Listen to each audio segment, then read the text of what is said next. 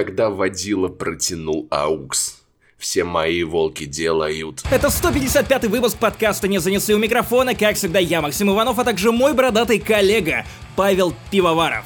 Северный волк, а ты южный волк. Делаем ауф. Я тоже, я тоже северный чувак, потому что я только что из Вальгалы, вот буквально. Скажи правильно. А, в смысле, Вальгалочка, ты сейчас умрешь, да, это хэштег, хэштег, э, Ubisoft проигнорировала это название, эту локализацию, поэтому Осуждаем. я думаю, что мы должны выйти на улицы. И напиться. Должны выйти на улицы и показать, как правильно нужно локализовать игры. Итак, я хочу поздравить вас с этим светлым праздником, со слезами на глазах, потому что когда вы уже слушаете этот выпуск подкаста, это значит, что Next Gen наконец-то наступил. Уже вышли Xbox Series X и S, а также PlayStation 5 уже вышла в Америке, до России она доберется чуть позднее, но это значит, что Next Gen это уже не Next Gen, это вот вещь, к которой нужно привыкать, это уже текущее поколение, поэтому давайте уже Current все. gen, Никакого Next говорите, Current Gen. Current Gen. Итак, Паша, давай расскажем, что у нас есть для 155-го выпуска подкаста «Не занесли». В этот раз мы готовились. Наконец-то вернули рубрику Блица, которую многие из вас спросили, и слава богу, потому что она накидывает событий, хотя новости у нас такие, что скорее поугарать. Нет, но обсудить, тем не менее, есть что. Помимо этого, я расскажу вам про обалденный сериал «Битые пиксели», который как бы не новый, но поскольку вышел в русской озвучке в Кинопоиск HD, то вот хороший повод, во-первых, его посмотреть, во-вторых, приценить, в-третьих, он про геймеров, и он внезапно прикольный, не пародийный. А я расскажу про британский ужастик «Его дом», который набрал 100 баллов на Rotten Tomatoes. Высшая свежесть, и знаете что, мне кажется, что этот фильм, ну, он может быть 100% для критиков, но на 100% не для меня. И я расскажу вам, почему, возможно, вам он тоже не понравится, а также расскажу по-настоящему страшную историю, которую не захотят по-любому экранизировать ни Netflix, ни BBC, которые приложили руку к его дому. А я поиграл на свече в достаточно свежую, ну как свежую, несколько месяцев в игре Neon Abyss. Это рогалик для ваших консолей. Предпочтительно, на самом деле, для свеча, потому что игра все-таки маленькая тыкалка, и на платформе Dead доезд заходит идеально. В общем, чем я для себя заменил Dead Cells и чем вам советую заниматься в этом году. Ну а пока Паша пропагандирует инди, пропаганда инди опять. Дети, играйте в инди. AAA а вас обманывает. И я расскажу вам про еще одно демо для Nintendo Switch. Это, вы не поверите, Zelda. Hyrule Warriors Age of Calamity или Calamity, хуй его знает. Я называю ее Sieg Hyrule Warriors, никак иначе. Возможно, она будет вам интересна. Вот, а я рассказываю вам о двух бездушных конвейерных поделках. Ладно, только об одной из них, это Watch Dogs Legion, игра, которая нужна только ради того, чтобы вы потестили ray tracing на Xbox Series X или PlayStation 5 и больше никогда к ней не возвращались. Я знаю, что в этот момент в меня уже летят виртуальные помидоры, потому что возникла некая комьюнити, которая прям цепляется за эту игру, рекомендует ее и говорит, что я просто ничего не понял, и я подозреваю, что я правда ничего не понял, но так бывает, так бывает, чувак. А также, наконец-то, момент триумфа. Каждый год, окей, не каждый год, последние два года я был тих. Я был тих, потому что не было новых Assassin's Creed. Я хвалю Assassin's Creed. Но с некоторой регулярностью. Да, да, да. И каждый раз Иванову занесли! Иванов там не прав. Чуваки, в этом году у вас нет варианта не хвалить Assassin's Creed и называть меня сумасшедшим, продавшимся, потому что абсолютно все те люди, которые сегодня начали играть в Вальгалу, хвалят Вальгалу. Критики, кроме меня, хвалят Вальгалу. Знаешь почему? Потому что Вальгалу прямо сейчас играют только поехавшие и продавшиеся, да. Ну а также важная рубрика для наших патронов, которых мы будем чествовать как викингов. Каждому придумаем собственное прозвище, а какое и кому достанется это прозвище, вы узнаете в самом конце этого подкаста. Паша, я думаю, что самое время напомнить о Патреоне и о том, как нас можно поддержать. Короче, на Патреоне выходит куча охуенного контента. Во-первых, подкаст там выходит на два дня раньше. Во- Во-вторых, там есть подкаст с матюками, с с настоящим словом хуй и пизда. В-третьих, к каждому выпуску есть разогрев. Это уникальные ламповые 20-40 минут пиздежа ни о чем, совершенно очаровательного. В-третьих, раз в месяц мы выпускаем э, для вас вспоминашки. В этом месяце мы будем закрывать э, такую историю про консоли уже прошедшего поколения и дообсудим до конца список эксклюзивов, которыми мы запомним уходящее поколение. Ой, а там впереди самая мякотка и Horizon Zero Dawn, и Uncharted 4, и чего там только нет. И Ghost of Tsushima охуительные игры. Вот это можно было бы пропустить. И в этом месяце вернется 7-долларовая рубрика «Финляндии не существует», потому что некоторое время, правда, она находилась в неком стазисе, но мы это поправим, и для вас будут новые безумные теории, которые мы очень и очень сильно любим, так же, как и вы. А все, кто поддержит нас на сумму 10 баксов и выше, мы раз в месяц чествуем, как это будет в этом выпуске подкаста. Шатаут, пацаны! А, короче, это, а также многое другое в 155-м выпуске не занесли. Ну что, мои псы, делаем ауф?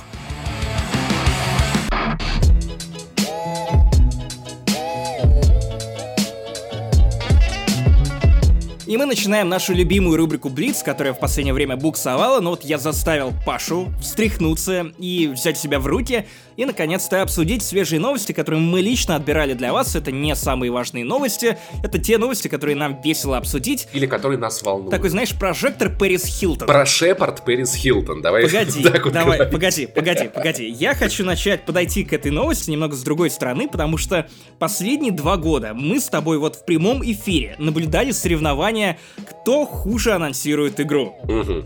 Это Warner Bros. со своим Бэтменом, а также вот Electronic Arts, которая Ой, а угадайте, что же мы пытаемся анонсировать? А что это у нас такое есть? А что это за N7? Мы понятия не имеем, да. Чуваки, это же ремастер Mass Effect. Ой, не-не-не-не, а что это у нас такое? Ой-ой-ой, какая загадка, секрет, загадка дыры. А кто, а кто, а это кто сделал? А кто это Я не знаю. Mass Effect? О, кто что там? Короче, как пишет сайт э, DTF. Во-первых, Э, Mass Effect Legendary Edition выйдет весной 2021 года. Это ремастер трилогии со всеми DLC, которые, я надеюсь, вот теперь не будут сюрприз, продаваться чел. за ебучий BioWare Points. Я ждал Андромеду 2. Кстати, возможно, ты, ты ее дождешься, потому что также пишется, что BioWare также работает над новой частью серии. Я требую называть это студия, некогда известная как BioWare, работает над новой частью серии. Только так мы будем произносить название. А ныне запрещенная на территории квартиры Паша. Ты, на самом деле, только что поломал мой разгон. Я хотел... Почему я поставил эту новость первую в Блиц? Потому что я знал твою реакцию. Мы пять лет ведем подкаст, мы как старая женатая пара. Чувак, я помню, помню, как только анонсировали уже уже Dragon Age после Inquisition. Я помню, как ты просто белиной объедался уже после Андромеды, и ты такой, э, серия Dragon Age в заложниках у Electronic Arts. И Mass Effect тоже, Моего да. любимого человека по кускам мне высыл... Чувак, я просто... Я, я не знал, как э эта ситуация могла стать хуже для тебя, но, чел, теперь в заложниках у Electronic Arts два твоих любимых человека теперь это Mass Effect и Dragon Age я уже не сильно бешусь по этому поводу, знаешь, это типа как, наверное, как, как люди в секторе газа живут, знаешь, такие, о, ракеты летают каждый день, ну, типа, да, мы тут живем, как бы, окей. Ну, This типа, is fine. Да, ну то есть я тоже такой, ну ебать. Ну... Неужели, неужели ты не веришь Кейси Хадсону? Неужели Нет. ты не веришь тому, что команда ветеранов, не подчеркивается, каких ветеранов, возможно, они просто взяли ветеранов Второй мировой, или войны во Вьетнаме. Они вытирали пол в студии, и теперь они... Команда такие, ветеранов. О, ты будешь программистом, да-да-да. Нет, команда ветеранов просто. Ну, полотеры, ветераны, отлично, отлично. А, шутки с нижней полки, они добрались до этого подкаста. Поздравляю тебя и меня. Слушай, эти ветераны отсиживались в тылу все это время, а теперь понацепляли на себя медали и такие, да я, да я то делал, да я это делал, на самом деле. Возможно, эти ветераны воевали за другую сторону. Да. Батин Китель старый.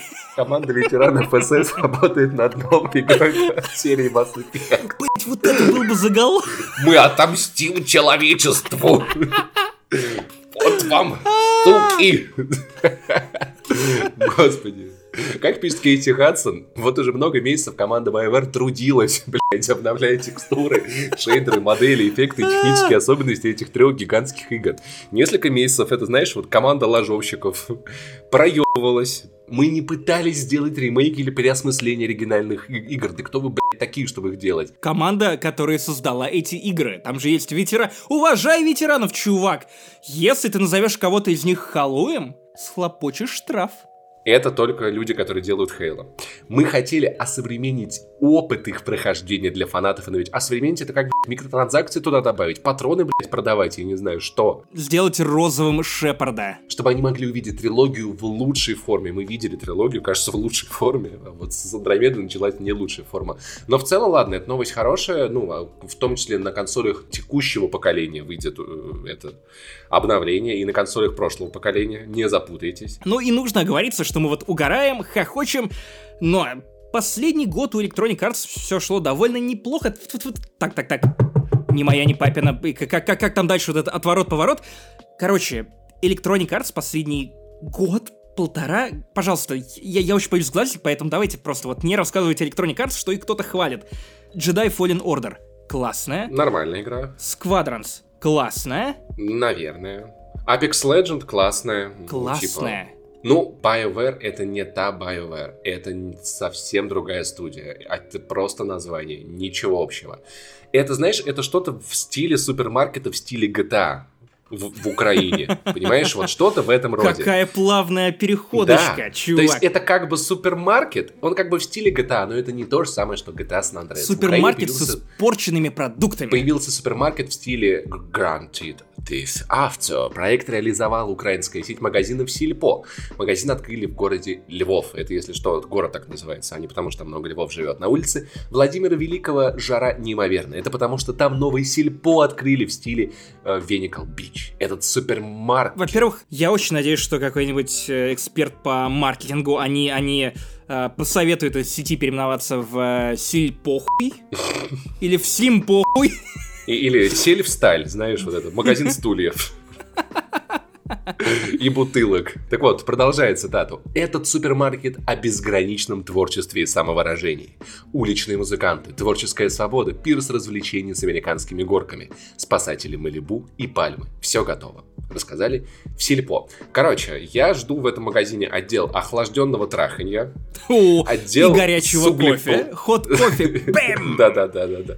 И отдел углепластик. И надеюсь, на входе, на, на входе, вот, вот эти двери раздвижные, там, там должна быть надпись «Oh shit, here we go again». Чел, есть... о, да-да-да, чел. Я просто молю всех украинских богов о том, чтобы в этих украинских супермаркетах был аналог э, профессии директор по свежести, как в пятерочках. Просто представь, если это супермаркет в стиле GTA, то он просто подходит, отбирает у тебя деньги, потом еще пиздит, переезжает на машине и устанавливает какие-нибудь моды, то есть сратые, чтобы все выглядели как э, да. Селена Гомес, например. Кстати, я надеюсь, к этому магазину можно подключиться онлайн. Это важно. Это первое. Не боятся ли они ограблений? И у меня есть к этой истории только один вопрос. Вот буквально один, один, одиночный, единственный, единственный личный. Не два, не три, один. Как скоро Rockstar засудит сеть Сельпо? Как скоро мы увидим заголовки Rockstar подала в суд, в суд на Сельпо? В суть подала. Самую суть. В самую суть на сеть супермаркетов Сельпо. Как скоро это произойдет? Делаем ваши ставочки. Я думаю, что, что в течение месяца мы эту новость увидим. Я думаю, что юристам Rockstar такой кейс снится только в ночных кошмарах. Кстати, о ночных кошмарах. Apple Watch научились... О, я тоже так могу, чувак. Хорош. Apple Watch научились, вернее, научатся блокировать ночные кошмары. Паша, расскажи об этой замечательной новости, потому что я думаю, что юристам Rockstar это прям пригодится. Разработчики приложения Nightwear придумали гениальную штуку с помощью Apple Watch определять по подрагиваниям, подергиваниям пользователя, что ему снится какая-то хуйня. И в этом случае часы будут легким, легким, нежнейшим вибратором. Э, немножечко вас будить. Вибратором? Вибрато. Ну, я как гитарист скажу, легким вибрато будут знаешь, чуть-чуть будить пользователя, но вот судя по новости так, что он не прям проснется, а просто плохой сон закончится. Знаешь, вот как бывает, когда вот твоему близкому снится, вот рядом вот там спит девушка и снится плохой сон, ты прям чувствуешь, что ее так легонечко, так чуть-чуть так. И он такой, ты и все хорошо, все хорошо. А, короче, я думаю, что на самом деле это будет очень забавно, потому что прикинь, вот ты живешь в России, и тебе снится сон, что... Что ты живешь в России. Ты живешь в России, но новый Apple Watch стоит по 30 тысяч. Ты, ты такой, а, господи, Apple, пожалуйста, приди, разбуди меня. Но идея классная. Она поможет многим людям спать спокойнее, даже в наше, в наше тревожное время. Я бы, знаешь, наверное, хотел бы, чтобы часы умели как-то, когда человек видит плохую новость, например, знаешь, вот, одергивать руку, что, чтобы он сайт переключал. Или нет, наоборот, стирать память. Не, это уже, конечно, то будущее, которого мы не заслужили. Во-первых, э, дорогие слушатели Ямы с хуями, вы знаете, что дарить Паше на следующий день рождения. На прошлый вы подарили ему Switch. Теперь, под выход ремастера Mass Effect, нужно дарить Apple Watch, чтобы они просто его разбудили ударом тока, и он понял, что все может быть еще хуже. Чтобы я перестал видеть этот кошмарный сон. Что, что, а, причем ударили током так, чтобы у тебя зрение отключило, чтобы ты действительно перестал его видеть. Я хочу сказать, что разработчики Nightfare, они не продумали этот концепт до конца. Было бы настолько охуенно, если бы часы тебя не просто будили, а давали тебе управление над сном. У тебя были когда-нибудь вот эти управляемые сны? Нет, я много раз про них слышал, я пытался в них, ну, ну я, мне, мне, мне у это меня, не работает. У, у меня было раза три, чел, это лучше всякой видеоигры, потому что ты, ты как Доктор Стрэндж, или как э, Селестиал какой-то, ты идешь по этому сну и подстраиваешь реальность под себя, и при этом ты чувствуешь, типа, если был какой-то человек, с которым ты хотел заняться сексом, ну, ты сможешь сделать это во сне и прочувствовать, или если ты хотел, я не знаю, или, например, если ты хотел как-то отомстить разработчикам Андромеды... Всех уволить без всех выходного уволить, пособия. Всех уволить. Ты тоже мог это сделать. И вот прикинь, часы бы отдавали сигнал, и ты такой... Пришло время взять управление в свои руки. Я давно к этому готовился. А знаешь, кому очень пригодится это приложение, которое помогает бороться с ночными кошмарами? Я думаю, Джонни Деппу, которого уволили из фантастических тварей. И всем фанатам фантастических тварей, которых в мире... Я не знаю, если, если вообще хотя бы кто-то, кто фанатеет по этой франшизе, кому не насрать на нее. Слушай, но это, это с натяжкой. Это с натяжкой, потому что это не, франшиза «Нет твари», как, же- как же это все-таки звучит, фанатеть по тварям. Это то, чем занимаются слушатели подкаста «Не занесли». да. Именно, именно. Спасибо вам большое и простите за ваши травмы. Это, это Гарри Поттер в первую очередь. Никто не воспринимает это как отдельную франшизу. Все ходят на нее в кино, потому что, о, это еще один Гарри Поттер. Все ходят на нее, как на современные Звездные войны, чтобы хорошенечко проблеваться, на самом деле. Вот как это получается последние два года. На самом деле, Джонни Деппу, мне кажется, плохие сны сни- сниться не будут, потому что у него все заебись. Джонни потому что Депп, у него в кровати насрано. Он, вполне, он, он получит восьмизначный гонорар за съемки одной лишь сцены в «Фантастических тварях 3», потому что по условиях его, его хитро ебаного контракта он получает э, деньги в любом случае. Если что, это не подтвержденная инфа, потому что другие источники утверждали, что Депп вообще не успел ничего снять, и в таком случае не получит вообще ничего, как я понимаю. Слушай, ну вот по, по данным Голливуд Репортер, которым я полагаю можно верить, в случае, если это окажется так, я считаю, Джонни Депп должен пол- как минимум половину суммы перевести Эмбер Хёрд, потому что если бы не она, на него такая изи халтурка не упала бы. Прикинь, ты снимаешься в одной нахуй сцене, получаешь восьмизначный блядь, гонорар, и ты свободен. Это, знаешь, вот примерно как, когда Джеймса Ганна тогда ув- уволили со Стражи Галактики, но гон- гонорар он все равно получил. Короче, на чувака, при этом, что у него были огромные финансовые проблемы, напомню, несколько лет назад, Но он был банкротом. да, ему пришлось перестать тратить 200 тысяч долларов в месяц на вина. Вот дурак, просто не мог пить постоянно душу монаха. Или монастырскую трапезу. Пил, пил какое-то пиво в бутылках, а не в пакетиках. Деп, ты чё? Я недавно попробовал очень, очень интересную тему под названием безалкогольный рислинг. Сначала ты пьешь безалкогольный рислинг, а потом смотришь порнуху без баб, как завещал гнойный. Короче, тема такая. Это похоже на немного забродивший виноградный сок, который, знаешь, на, на окне в в кухне стоял на солнечном. Но если пить его, когда ешь какое-то хорошее мясо, бургер или стейк, то мозг как будто бы связывает эти, те, те воспоминания такой, типа, эй, это похоже на вино, это мясо, вроде раньше ты, чувак, постоянно ел мясо, пил вино, наверное, это вино, и таким образом наебывается, поэтому под какую-то вкусную еду безалкогольный рислинг заходит очень хорошо, советую, если вам по какой-то причине нельзя пить алкоголь. Джонни Деппу мы советуем тоже перейти на безалкогольный рислинг в Озоне, я взял там по 600 рублей бутылка, в целом достаточно неплохо, и его гонорара, Или Лидеп, душа монаха. Молоко любимой женщины. ну, любимой женщины у Деппа больше нет, поэтому... Эмбер Хёрд нацедит.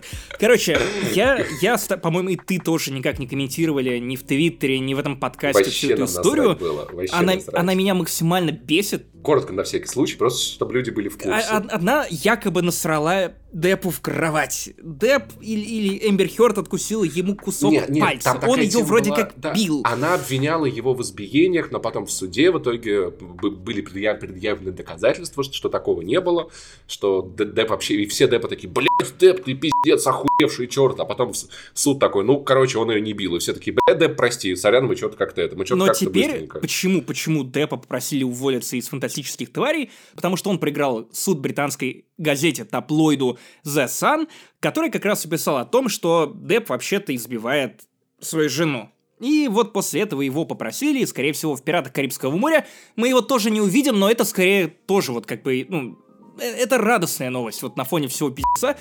Я не к этому вел, чувак, не, не к краткому изложению этой истории, потому что меня смущает тот момент, что грязное белье просто вываливают на, на всеобщее обозрение, причем с такими подробностями вроде «она насрала или не насрала ему в постель».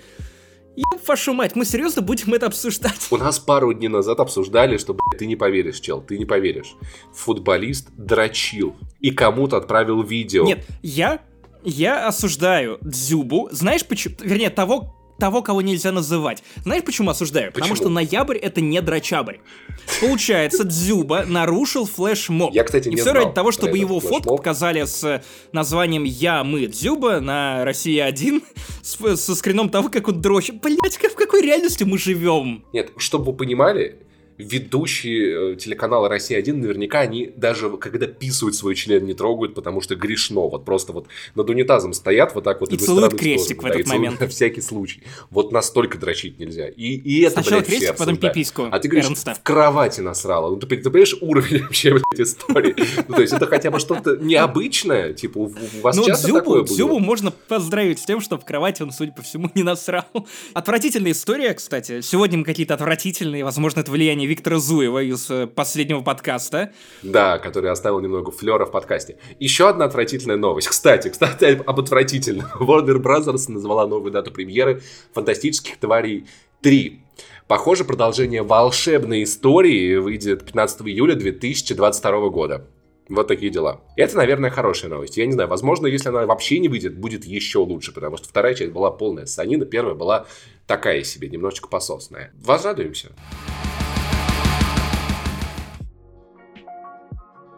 Итак, Максим Иванов, у нас рубрика «Кино про геймеров». Ого. Про этих грязных, волосатых, неотесанных. Очкариков, прыщавых, без женщин, девственников, которые целовались только с помидорками и то мужскими. Знаешь, в какой-то степени это правда так. Но, по большому счету, сериал «Битые пиксели», английский сериал BBC, который недавно был озвучен, поэтому я обратил на него внимание. Он появился на кинопоиске. Там я не заметил этих людей в озвучке, если честно, на слух, но там э, Джаз Кьер, Стас Давыдов и Ксюша Зануда, чтобы ты понимал, озвучивают Мгм. главные роли. Тебя никогда не смущало то, что сокращение BBC расшифровывается так же, как Big Black Cock? Нет. Идем дальше. Отлично, окей. Британцы что-то скрывают. Ск- Скрывают свои огромные черные хуи. О, об этом поговорим в- в обсуждении его дома. Короче, «Битый пиксель» — это сериал про четырех друзей-геймеров. Там есть, смотри, пацан, который сидит дома. Они все играют в игру какие-то там свитки. Это онлайн-игра, вымышленная, не построенная на базе ни, ни, ни на какой реальной игре. Это условная фэнтезийная ММО, которая нарисована на каком-то 3D-движке. Очень самобытно, то есть ничего не напоминает ни к чему не отсылает. Просто в названии есть вот какое-то слово вот какие-то свитки, только я не помню какие, не Elder Scrolls. Молодые свитки. Может быть, Infinite Scrolls. По-моему, как-то так. Они, короче, забросят в это ММО. И у нас есть несколько персонажей. Самое первое, самое важное, на что я считаю, на- на- надо обратить внимание. Знаешь, вот этого типичного персонажа, вечно озабоченного задрота, который просто повернут на том, чтобы кого-то трахнуть в стиле Говарда Воловица, который постоянно только и думает, что о том, как кого-нибудь трахнуть, как с кем-нибудь переспать. Или Винсу Мацуоти из Декстера. безумно избитый, надоевший типаж, который в сериале «Битый пиксели» хуяк просто переносят на девушку. И это так освежает весь стереотип, это так освежает роль. То есть тут есть три пацана, которые не так сильно повернуты на сексе, и одна девчонка, которая такая, блядь, с кем вы трахнуться? Мне надо с кем трахнуться. Ребята, мой цветок завидает. В моих зарослях давно никто... Она Увядает. И пацаны такие, бля, пожалуйста, хватит. Помнишь, это, это вот как та, та история про Luigi's Mansion 2, которую я рассказывал во вспоминашках. Не уверен. В, в стиле Цезарь 3 и стоящий раком женщины. Да, да, да, да, да, да, да, да, да. Короче, вот и эта девушка, которая, ну, этот стереотип внезапно, будучи перенесенным на персонажа другого пола, начинает играть новыми красками. Это красиво, за этим интересно наблюдать. Это, блядь, новые шутки, хотя бы про другой тип гениталий, которые очень нуждаются в партнере. Там есть потрясающая сцена в начале одной из серий, где она просто на остановке подходит к рандомной девушке, такая, «М, Майк с принцессой Пич, у тебя есть сральное ведро? Это такая, типа, чё? Такая, сральное ведро, у тебя есть сральное ведро? Такая, типа, нет, ты о чем? Это, это что, сериал про Важелинка, у которого есть сральное ведро, бутылка для мочи, которую он своим шаболдом, в кавычках, показывает? У настоящего геймера должно быть сральное ведро. Эта девушка, главная героиня, говорит, у меня было два раза. Первый раз, когда я проходила там Skyrim, второй раз, когда у нас был рейд в этой нашей ММО. А то, чем занимаешься ты, сука, в майке с принцессой Пич, это культурная апроприация. И уходит. И ты такой, блять, какой охуенный сериал. Короче, одна забочная девчонка. Один пацан, который такой, мне нужно собрать все листья в игре. Это очень важно. Это то, чем я буду заниматься. И третий герой, он семьянин, у него жена, поэтому у него гарнитура, одно ухо всегда открыто, и он э, заботится о своей семье примерно так, типа, пап, тут какие-то синие таблетки, да-да-да, все, не отвлекай меня от игры, все в порядке. Он, когда жены нет дома, запирает детей в манеже. Он такой, типа, эй, братана, ты разве не должен следить за, за детьми? Я такой, я просто положил лист фанеры на манеж, они не выберутся. Такие, типа, чувак, у тебя дети в тюрьме. Нет, это просто манеж с фанерой. То есть, знаешь, вот такой вот тип. В какой-то момент жена начинает водить к нему в дом другого мужика, который укладывает спать его детей, он такой, блядь, вот лошара, короче, ходит ко мне с моими детьми играть. Лох. А я тут с вами, пацаны, в Блин, я, я уверен, что у них секс тоже в манеже, потому что это, видимо, как монстры из Outlast, которые не могут залезть под кровать и проверить, ты там или нет. Может быть, да, вполне возможно, просто отец под манеж не заглядывает. Батя на скриптах. Вот вам э, короткий пич-шоу для ТНТ. Батя на скриптах. Зовите Харламова. Зовите Харламова. И четвертый персонаж это тупой нуб, которого девчонка затащила в игру просто потому, что хочет к нему подкатить и трахнуть его. И в целом все, все их взаимодействия, они разворачиваются немного в мире игры и в основном по э, гарнитурам. И плюс мальчик, задот и девочка, они с, снимают втроем с еще одной девочкой, которая как бы не играет в игры. Квартира, она постоянно пытается вытаскивать их на пати, поговорить, чем-нибудь заняться. И такие, нет, прости, у нас есть своя, своя комната, мы играем в свитки, все в порядке, отъебись от нас, пожалуйста, нам твои вечеринки не нужны. И очень много просто текстового юмора, просто диалогов. Они играют в игру, идут в рейд, они о чем-то говорят, и это выглядит безумно достоверно. Ну, то есть я как геймер, у которого, правда, никогда не было срального ведра, ведра, и, видимо, я в своей жизни делаю что-то не так. Прыщи у тебя были? Есть. Секс у тебя был? Пор. Секса сейчас нет, так что все окей. Я подхожу под описание. Я могу дипломированно заявить, что этот сериал невероятно достоверно воспроизводит то, как ведет себя геймер в реальной среде. Там вышло два сезона, э, очень короткий, как и все британские, как, как и почти все британские сериалы. Он смешной, классный, поэтому дико советую вам приценить битые пиксели. Я не придумал нормального перехода от предыдущей темы, поэтому давайте вот так. Если на экране вашего телефона, айпада, телека или монитора есть сбитые пиксели, то вам будет очень неудобно смотреть британский хоррор под названием «Его дом». Напоминаю, 100 баллов на Rotten Tomatoes, довольно неплохо, от критиков по мотивам, по-моему, 71 рецензии. Ты слышал вообще, что это такое? Блин, вообще я, если честно, ничего не слышал, но я тут подумал, а почему, когда в произведении искусства современном есть слово «дом», это всегда какой-то ужас? Почему нет ничего хорошего слышал про дома, знаешь, это вот... Дом 2. Дом, который построил Джек, ну, то есть, и, и т.д. и т.п. И вот всегда дом, это значит, что-то, блядь, стрёмное происходить. Вот дальше будет что-то совершенно отвратительное и обязательно ужасное. Почему? Потому что дом Дом, чувак, это вот то место, куда ты приходишь, чтобы, ну, подзарядиться. Дом — это твоя крепость. А если тебя в твоей крепости поджидает монстр, то получается тебе некуда от него бежать, потому что дом это самое безопасное место. Короче, His House или его дом, смотрите, учим английский с Максимом Ивановым, это хоррор про соседей. Про соседей, которых вы не желаете. Которые с дрелью, у которых дети топают и бегают. Вот, кстати, это, это очень похоже на то, что вам показывают в фильме. Короче, это фильм ужасов про беженцев из Южного Судана, которые приплывают в Британию и очень долго сидят, ну, нелегально, само собой, и очень долго сидят и ждут какого-то решения. А после чего им говорят, что вот вы муж и жена, вы можете перебраться в Council Estate.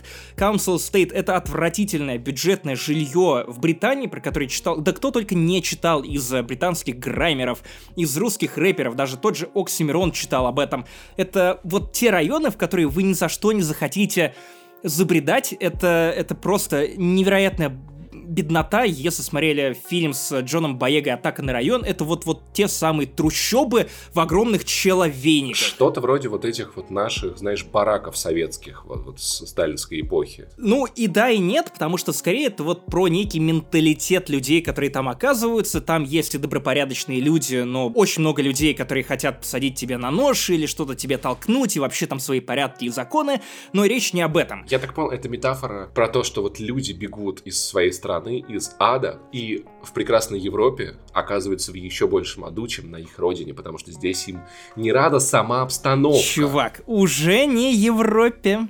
Британия. А, окей, в Великобритании. Брекзит. Оказываются в продвинутой стране первого мира, где все против них, где буквально все окружение их отталкивает, где буквально, знаешь, вот стены дома их не хранят, а наоборот представляют для них опасность. И о том, в каком они оказываются положении. Скорее, это фильм про то, через что приходится проходить, в принципе, беженцам, и то, что они тащат с собой этот эмоциональный багаж из предыдущей страны в новый дом, как им тяжело адаптироваться. То есть, ну, да, ты прав, но конечно же, все это, вся эта метафора обернута в некий ужас, который начинает их преследовать, как только они оказываются в доме. Они начинают видеть маленькую девочку у себя дома, которой там быть не должно. И как только они по ночам выключают свет, какие-то утопленники, которые, видимо, плыли с ними на корабле из Судана в Британию, они начинают лезть из стен. При этом сами главные герои, они тоже постепенно сходят с ума. То есть, э, например, муж, я забыл его имя, начинает э, долбить в какой-то момент стены.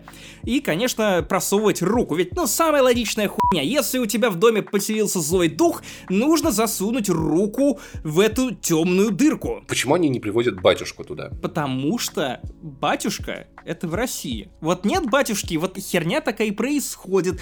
Если бы был батюшка, то вот все было бы хорошо. На самом деле такая херня происходит, потому что у них нет приложений на их Apple Watch, которые могли бы их разбудить.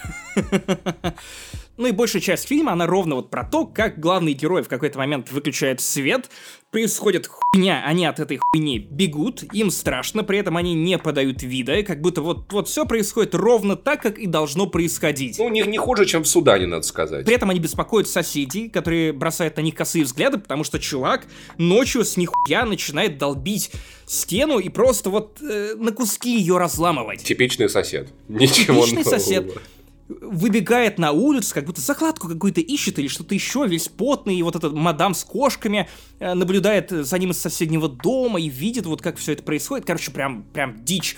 И тут есть Мэтт Смит, это, по-моему, одиннадцатый доктор или десятый, нет, одиннадцатый доктор, и, ну, он как бы есть и как бы его нет. Он, он играет тут куратора, ну, не как в «Синем ките», а скорее вот коменданта общежития, который наблюдает за тем, чтобы эти беженцы не набедокурили на новом месте. В общем, как у вас была вот это в общежитии, да? Да-да-да, я поэтому и назвал его комендантом. И каждый раз, само собой, он приходит чекать, что вообще с ними там происходит, видит разъебанные стены, эти такие, а тут такая херня, а, колдун нас преследовал, знаете ли, это колдун. И, разумеется, все это выглядит так же нелепо, как отмазы, которые мы произносили для коменданта в нашем общежитии, типа, а, знаете, у нас тут пахнет сигаретами и пивом, потому что на это на нас надышали вот э, в маршрутке, да, да, да, пока да. мы ехали от Бескудникова до улицы 800-летия Москвы, так совпало. Колдуны нас настигли и надышали на нас э, перегаром. Короче, это не очень страшное кино. И я не согласен, ну не в том смысле, что это не фарс братьев Вайнс, нет, э, в том смысле, что это не очень жутко как хоррор. И приемы, которыми пугают, по крайней мере, с позиции белого мужика из Обнинска, 26 лет. Типа, ебать, ну, они, страшные они... соседи. Ну, типа, что такого-то? Ну, да, да, да. Типа, ну, ну, Кто-то кого-то убивает, да, нормально. Допустим.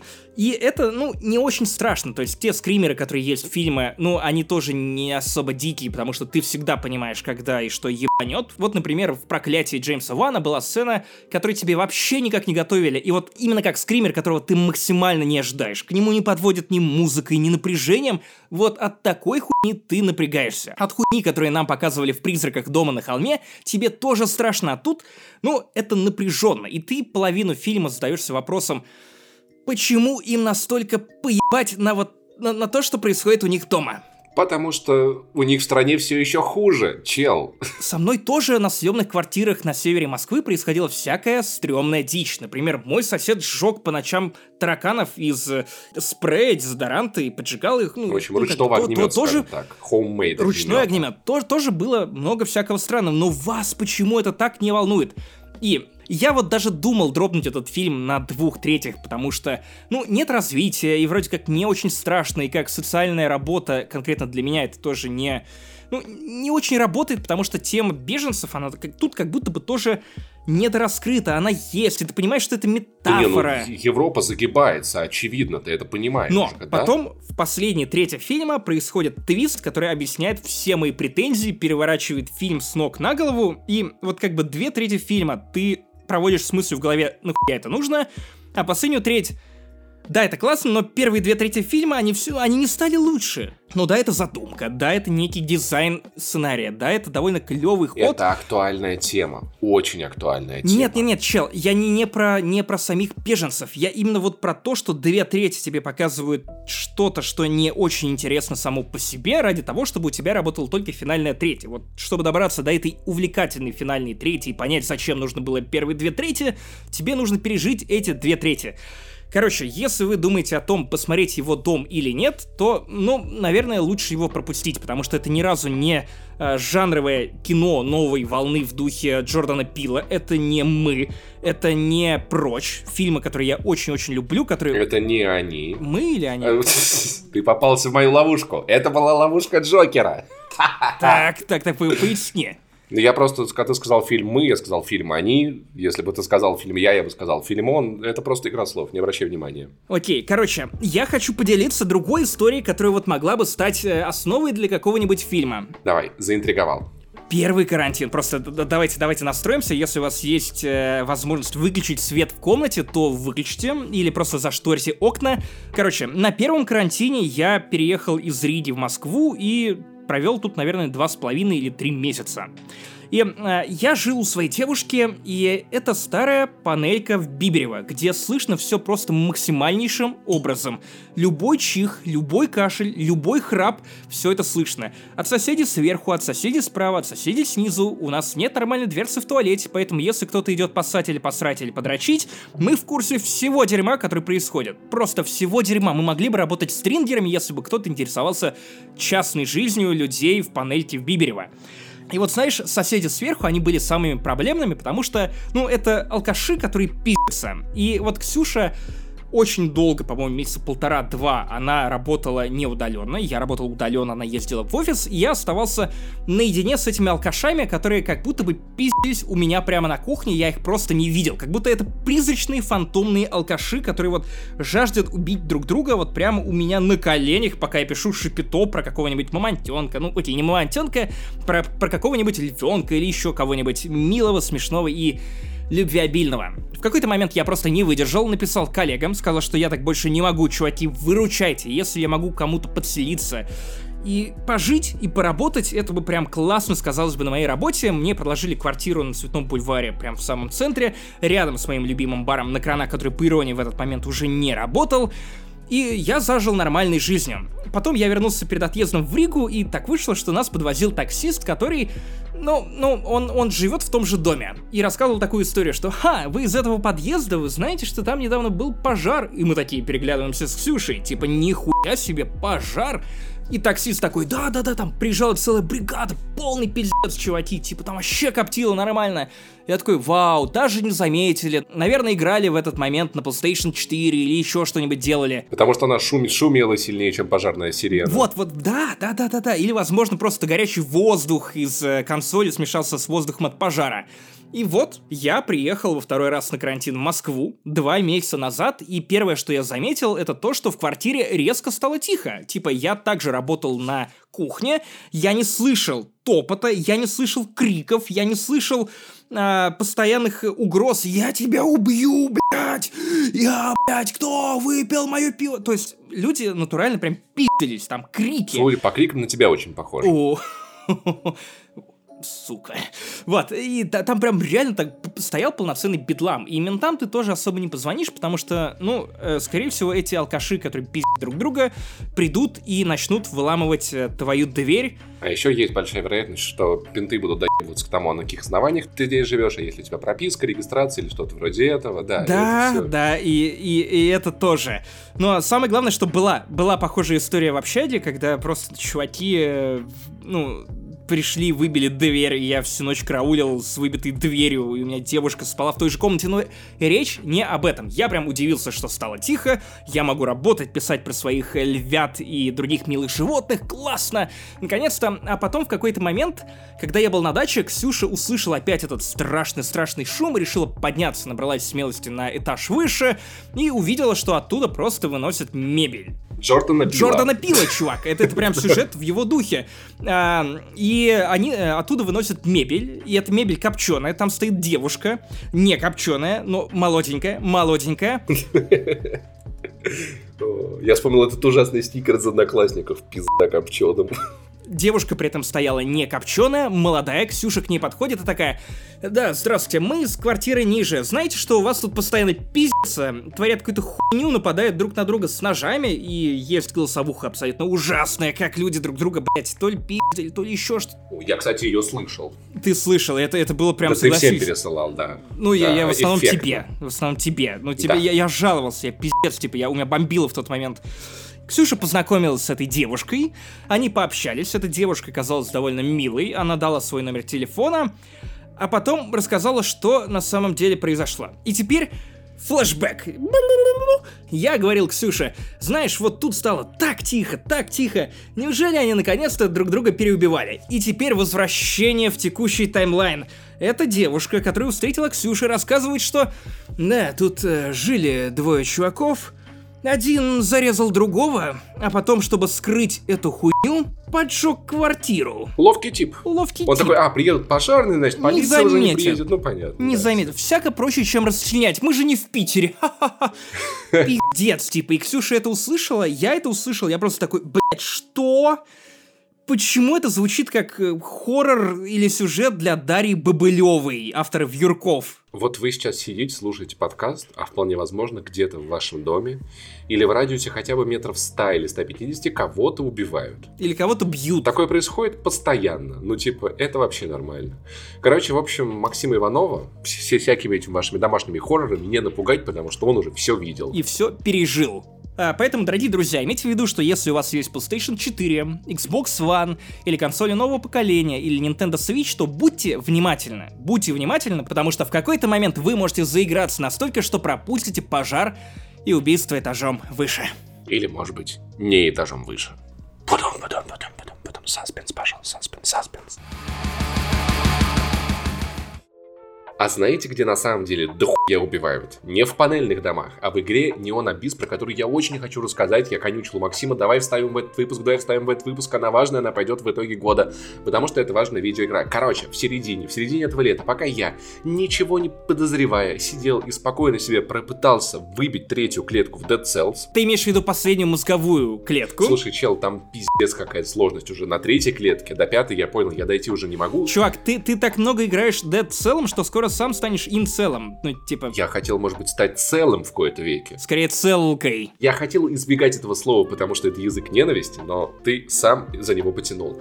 Короче, я люблю вот эти вот ебучие тыкалки. Особенно, когда они на, на Nintendo Switch. Ты слушаешь подкасты, ты смотришь сериалы, все что угодно, а на экране происходит какое-то прыгало. Что-то прыгает, что-то стреляет, и оказывается, пока я спокойно играл в Dead Cells, летом этого года, прям посередине 15 июля, вышла игра Neon Abyss, которую я заметил только недавно. И я охуел от того, насколько демо большое и долгое, дико успел влюбиться за это время в эту видеоигру и расскажу вам. Короче, что это напоминает? Это, конечно же, напоминает всеми вами любимый Enter the Gungeon, который мне по каким-то непонятным причинам не зашел. Она классная, чувак, она классная. Она с годами стала только лучше, потому что там накрутили еще фичей, и кучу всего. Ты играл в нее на свече? Нет, я запускал какую-то другую ее версию. Какая-то выходила в Apple Arcade, и для свеча тоже, тоже выходила недавно версия. Я, короче, пробовал, мне не зашло. Neon Beat за, зашло охуенно. Это, короче, киберпанк. Пока Максим играет в Watch Dogs Legion, у меня свой киберпанк. Паша на улице, мама, купи киберпанк, э, мама, киберпанк дома, киберпанк дома, Neon Abyss. Да, короче, э, у тебя на каждый экран это комната. В комнате могут быть враги, Могут быть какие-то сундуки, которые надо открывать ключами, которые надо находить, какие-то препятствия, которые надо взрывать гранаты, гранатами, которые надо находить. Пули летят все практически достаточно не быстро. Только у главного героя может быть там иногда лазер, то-то, то-то. В общем, игра, где ты одним глазом смотришь на противника, в которого ты целишься через весь экран, а вторым глазом на героя, которым ты пытаешься перепрыгивать всю летящую в тебя хуйню. Самое забавное, что начинается игра так, ты в баре, в киберпанковом, в этом киберпанк-пабе ты можешь открыть для себя какие-то прикольные новые улучшалки, и потом ты, ты идешь по карте направо и прыгаешь в яму. В какую яму? Итак, А. С курями. Б. С цветами. В. Хуями. Г. С нюнабис.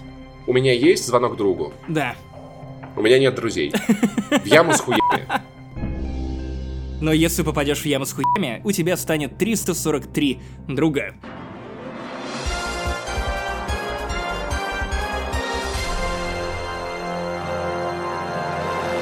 Сразу будет кому пересылать вот это сообщение, типа, перешли это сообщение пяти своим друзьям, иначе твоя мама умрет. Ха, у меня нет мамы.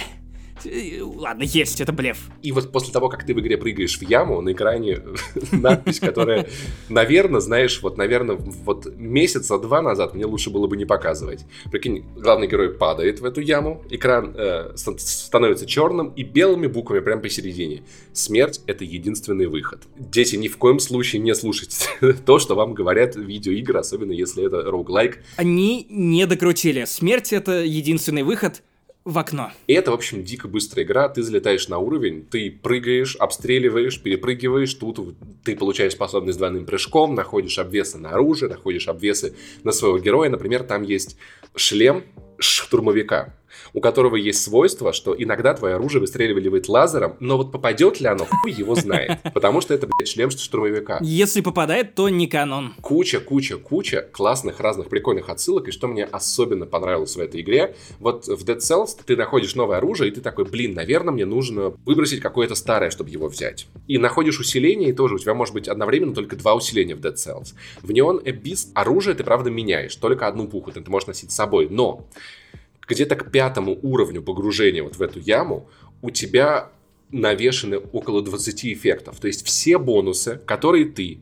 в этой игре подбираешь, типа пули разлетаются там на натрое, или пули взрываются, достигая цели, или ты, у тебя двойной прыжок, или ты получаешь свойство, что все монетки, оказавшиеся на уровне, после трех секунд взрываются. Вся эта хуйня не заменяется одна другой, она просто навешивается на тебя до бесконечности.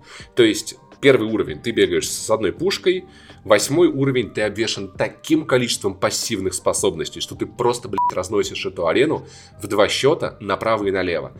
И очень классная фишка с яйцами. Так, есть яма, есть яйца. Яйца. Чувак, они точно слушали подкаст «Не занесли». Яйца бегают за тобой.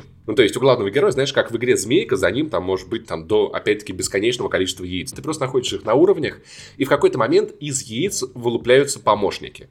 Какие-то стреляют в врагов, какие-то останавливают пули, какие-то дают тебе пассивный урон. Они могут погибать, если в них стреляют, они могут под подбирать сердца. И таким образом, короче, эта игра, в отличие от других похожих, где ты постоянно такой ротируешь снаряжение, эта игра просто обвешивает тебя такой кучей хуйни, что чем дальше ты заходишь, тем больше чувствуешь себя Терминатором, Сильвестром Сталлоне, ты залетаешь на уровень. У тебя пушка, которая хуячит лазерами, которые еще и разлетаются, если задержать, она еще выпустит какой-то супер энергетический луч. У тебя есть еще активная обилка, который, с которой ты можешь летать, если потратишь определенные кристаллы. Плюс за тобой насыпется куча маленьких хуйн, вылупившиеся из этих яиц, которые тоже стреляют во всех противников, которые находятся в этой зоне. Пиздец она разрывает. И при этом почему-то каждый раз, когда я в ней проигрываю, мне не обидно. Возможно, это связано напрямую с теми таблетками, которые ты принимаешь, из-за которых у тебя теперь приятные сны. Да, которые делают меня немножечко веселее, да. Я такой, ну, проиграл, на, на, начну заново. А нет, тебе просто интересно, какие в этот раз тебе попадутся улучшения.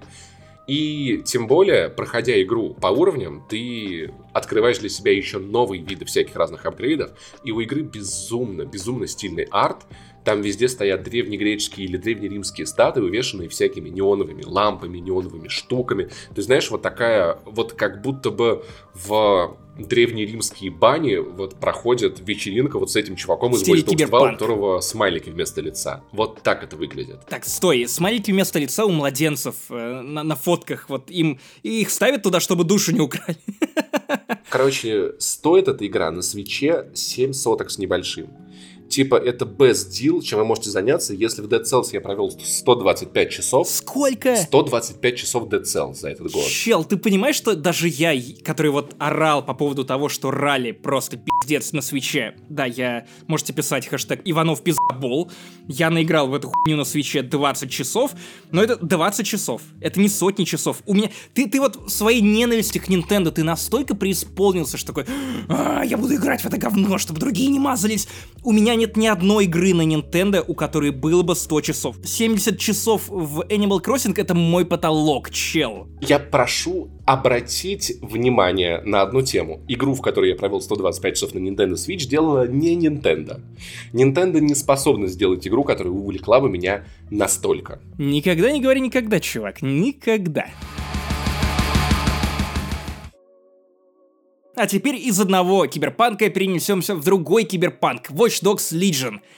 Игра, которая меня не впечатлила, и я полагаю, что, ну, это скорее моя проблема, потому что я не очень хорош в играх, в которых нужно развлекать себя самому. При том, что Watch Dogs Legion это вот ровно та самая песочница, в которой интереснее всего ковыряться людям, ну, с определенным складом ума, типа дизайнерам или людям, которых просто в детстве оставляли родители подолгу одних, им нужно было придумать вот какую-то классную игру из кубиков, которые каждый раз были одни и те же. И при этом это самое удивительное, что это единственная игра Ubisoft, которая в этом году меня хоть как-то интересует. Тебе она не заходит. И это прикольно. Короче, зайду я немного издалека. Вот когда выходила первая Watch Dogs, я смотрел на это и думал, что м-м, Чикаго, который весь под колпаком. На каждом шагу камеры происходит какая-то херня. У главного героя есть приложение, которое может взломать и камеры, и всякую херню, и что угодно, и машины повредить. Потом вышла Watch Dogs 2, мой скепсис слегка поумерился, но мне это стало казаться менее фантастичным. И вот 2020 год, мы жили в какой-то момент по QR-кодам, уже стоят в метро штуки, которые считывают наши лица.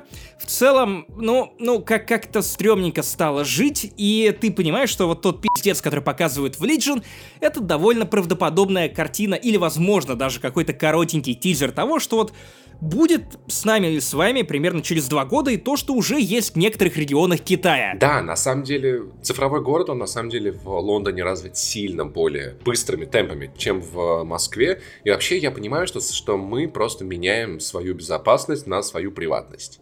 И вот где эта грань, мне не очень понятно. А, об этом примерно каждая вторая миссия Watch Dogs Legion, потому что Watch Dogs Legion — это мир, в котором нет приватности вообще. То есть, в принципе, ее не существует. Завязка у игры довольно интересная. Есть такая организация DeadSec, которую вы видели в двух предыдущих частях.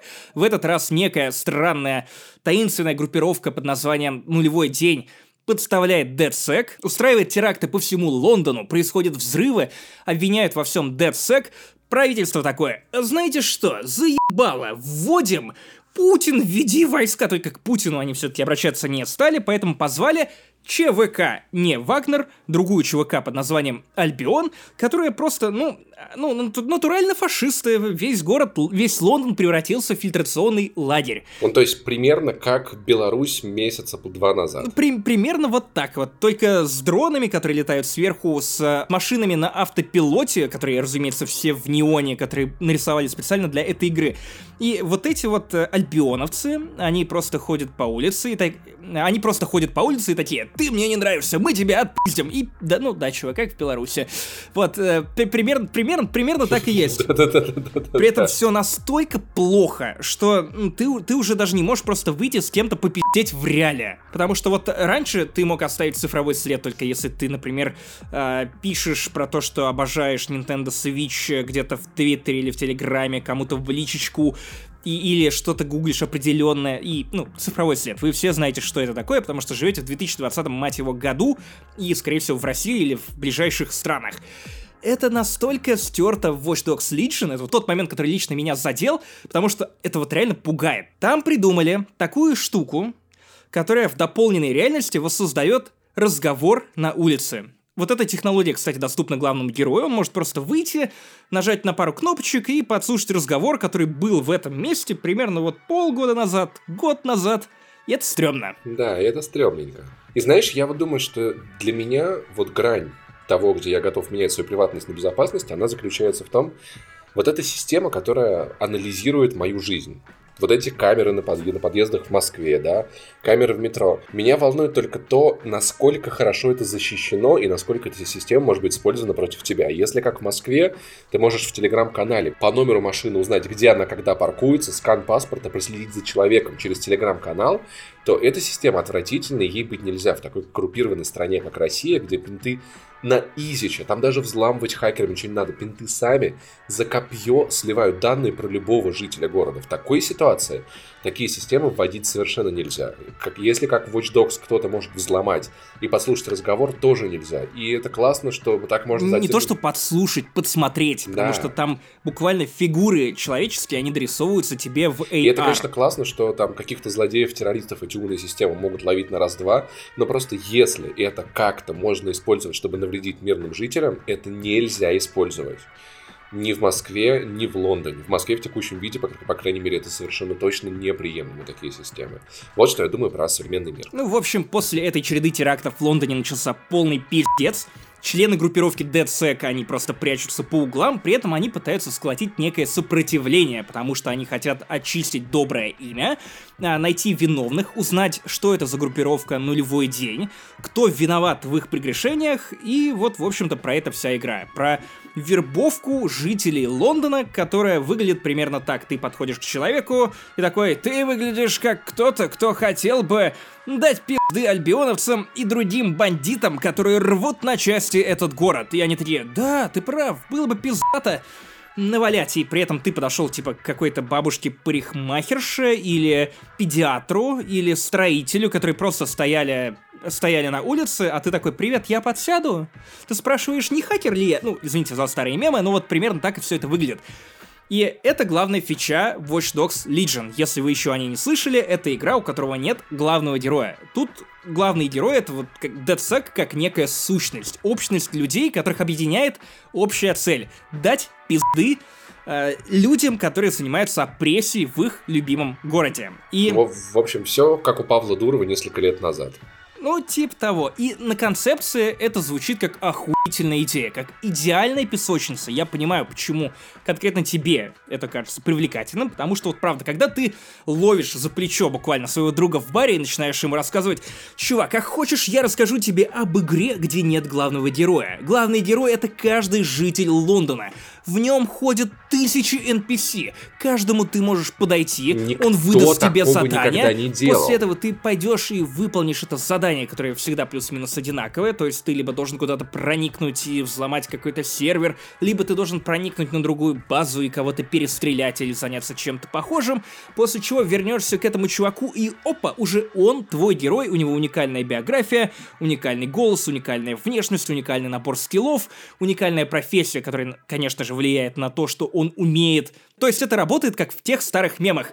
Единственный день в году ты можешь подойти к любому человеку, и у него нет права отказаться. Ну, тебе откажет во вступлении DeadSec, если только, например, ты оказался виновен в том, что его сестра или брат, или какой-то родственник, или любимый человек, он оказался убит по твоей вине. Это вот как ты, ты э, провалил какую-то другую параллельную цепочку квестов, это звучит охуенно, согласись. Но, слушай, на, наверное, иногда это не работает, потому что, прикинь, ты вербуешь там журналиста-расследователя, и ему через 40 секунд подкидывают наркотики. Да, это так. На словах это классно, на деле, ну, не, не то чтобы прям супер. Во-первых, заебывает каждый раз бегать и выполнять примерно одни и те же самые задания. Не слишком разнообразные, и ты от них устаешь. И в Watch Dogs Legion немного гринда, или, по крайней мере, тебя им не заставляют заниматься. Не обязательно заниматься тем самым, к чему вы привыкли, например, при отбитии района. Тут тоже Лондон поделен на сектора, и ты можешь каждый сектор зачистить, и для этого тебе, например, нужно поднять восстание.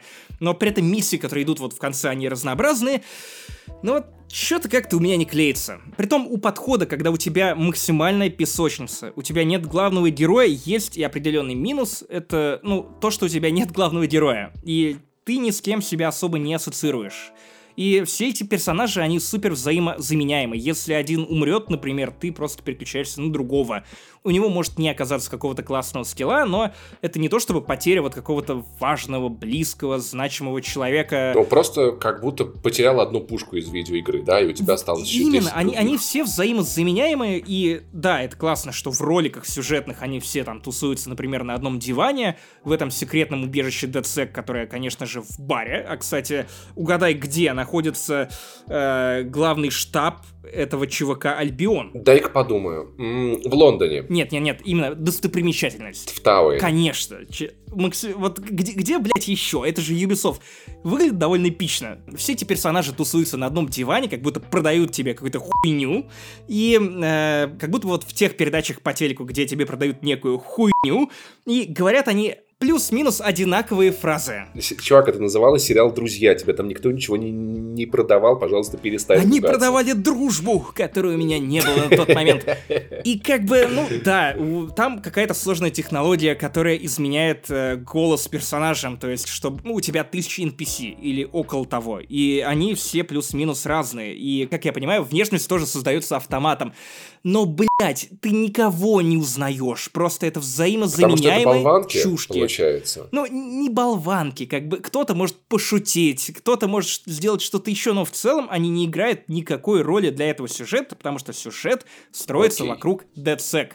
И я как человек, который, ну, мне важен сюжет. Мне, наверное, сюжет важнее песочницы, мне важнее он геймплея. Я могу, если сюжет классный, если герои меня цепляют, я могу смотреть это что-то как кинчик или как сериал и плевать на саму игру. Это, конечно же, это будет не тот опыт, но я готов простить Watch Dogs Legion мне просто оказалось не за что зацепиться. История меня в целом не то чтобы очень сильно увлекла, переживать тут не, не за кого, если только вы не играете на безумном уровне сложности, когда вот у тебя один раз у тебя убивают персонажа, и он умирает перманентно, потому что в ином случае тебе нужно будет какого-нибудь э, парамедика позвать, который реанимирует твоего персонажа, или подождать 40 минут, пока он либо выйдет из тюрячки, либо из реанимации, то есть, ну вот... А можно дать взятку э, реалам, чтобы выкупить персонажа из тюрячки. Слушай, я играл до релиза, и, по-моему, эта функция не была, не была разблокирована в принципе, поэтому я не знаю.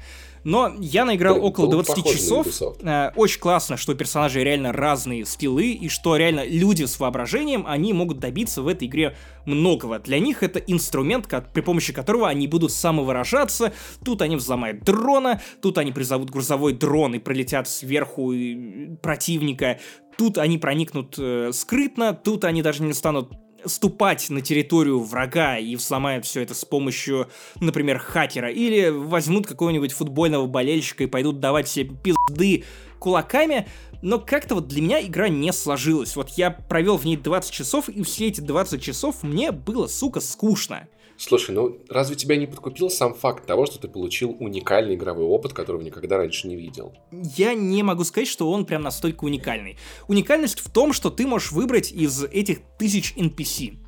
А потом начинается геймплей стандартного Watch Dogs. И, и, и, и при этом нет какого-то веселья и угара, которого было много в Watch Dogs 2, и, по-моему, что с точки зрения сюжета, что с точки зрения миссии, подхода к их дизайну, ну, вторая часть мне понравилась сильно больше, возможно, потому что в ней было меньше песочницы, хотя гринда там было больше. Возможно, кстати, Watch Dogs Legion больше понравится мне. Но вообще, слушай, тебя я думаю, что, наверное, по, по каким-нибудь летним скидкам за какими-то там полтора-два кэса я эту игру, может быть, прикупил бы чисто попробовать, если Ubisoft мне все-таки не пришлет ключ, потому что, ну, безумно интересно Я такого не видел. Это правда И- любопытный эксперимент, это правда смелый эксперимент, и тут нужно отдать должное Ubisoft. Но, слушай, можно вспомнить, что игру несколько раз переносили, и вот слушая тебя, я могу предположить, опять-таки, это не заявление, я в игру не играл, что, возможно, разработчики потратили очень много времени на эту систему с персонажами, так много, что не осталось времени на интересные миссии, на запоминающийся ландшафт города, на какое-то контентное дополнение. Ну, кстати, город как раз заебись, он выглядит очень классно, особенно в версии для Xbox Series X, с ray tracing ом, с этими отражениями, с... Ну, просто он выглядит классно, прям сочно, но, опять же, у меня не возникло желания исследовать этот Лондон, хотя такое желание было, например, в Синдикейте. Другой игре про Лондон, про его освобождение. Которая, кстати, мне сильно не зашла. А мне... Кстати, очень ну, похоже, да. Ну, зашла, ну, ну, хотя нет, скорее... Короче, это сложно описать. У меня сложные отношения с Syndicate и с Unity. Syndicate скорее зашла на фоне Unity. У меня вообще с, с Assassin's Creed последние лет пять, наверное. Короче, в общем, Wa- Watch Dogs возьмем по скидкам и там посмотрим. Хотя в целом, относительно того, что игра в Лондоне, я не удивлен, что игру принимают холодно. О, И чуть-чуть дождливо так. Под пивас сойдет.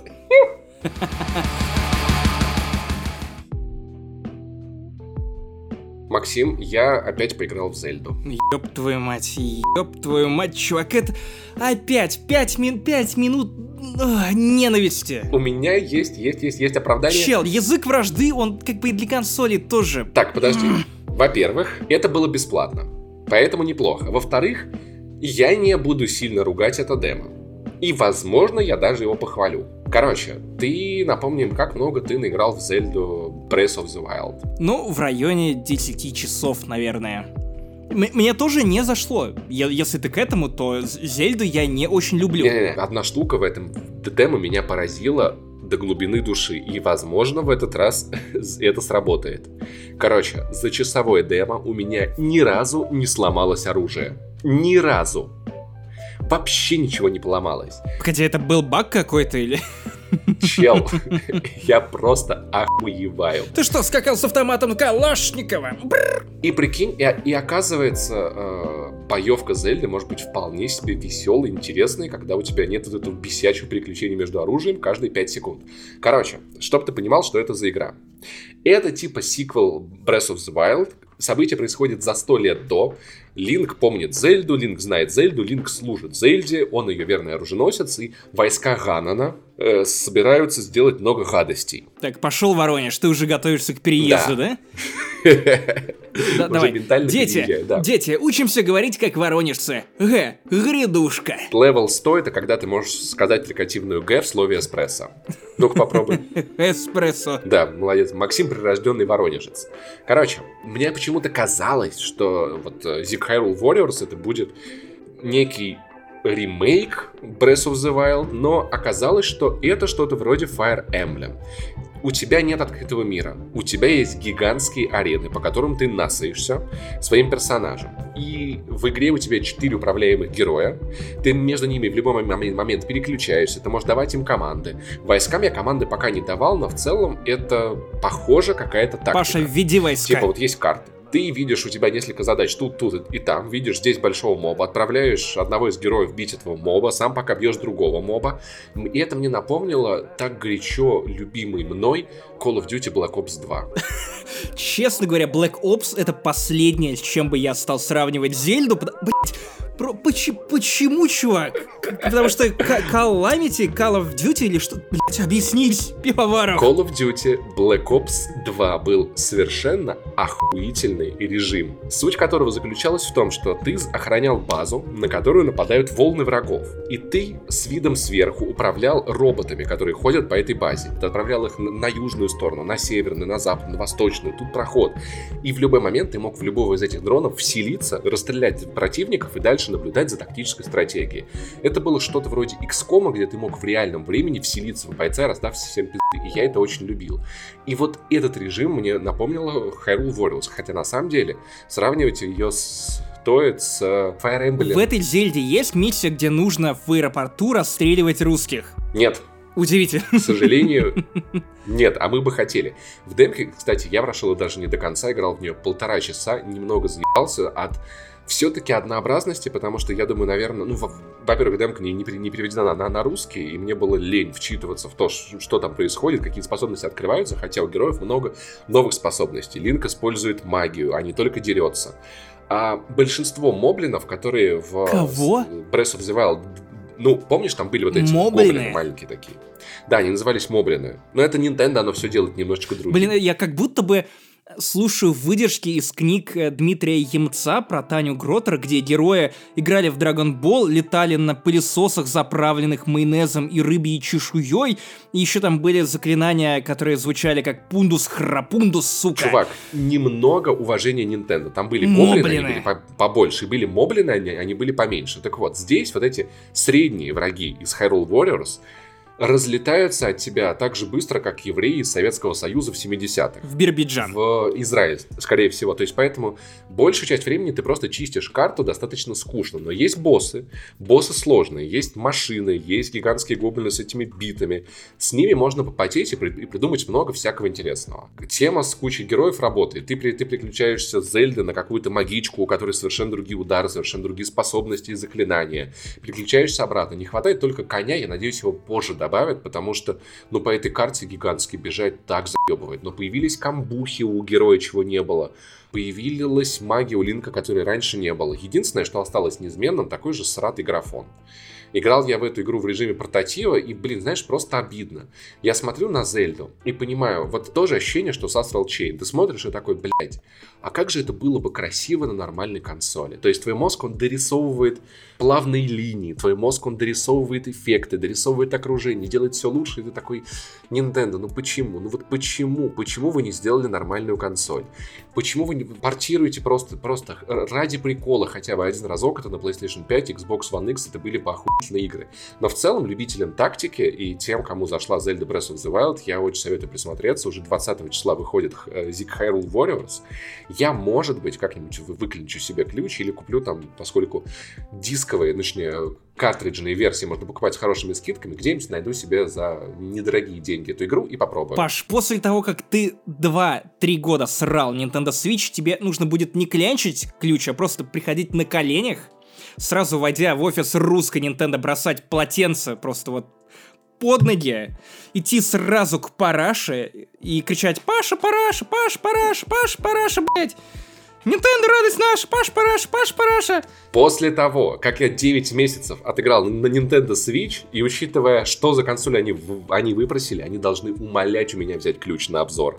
Паша, Да, да, прости да. нас за этот Чувак, дисплей. игра не стоит Switch. Паша, прости нас за это вот управление. Паша, прости нас за звук. Паша, прости нас за э, не- не- неудобный интерфейс консоли. Пожалуйста, поиграй, поиграй в Zelda Zig Hyrule Warriors. Однажды я просто лишусь соведущего, потому что ты ворвешься в какой-нибудь храм и, и начнешь э, исполнять э, Паш Молебен, э, Путин, Свич прогони, или Nintendo прогони. Прогони.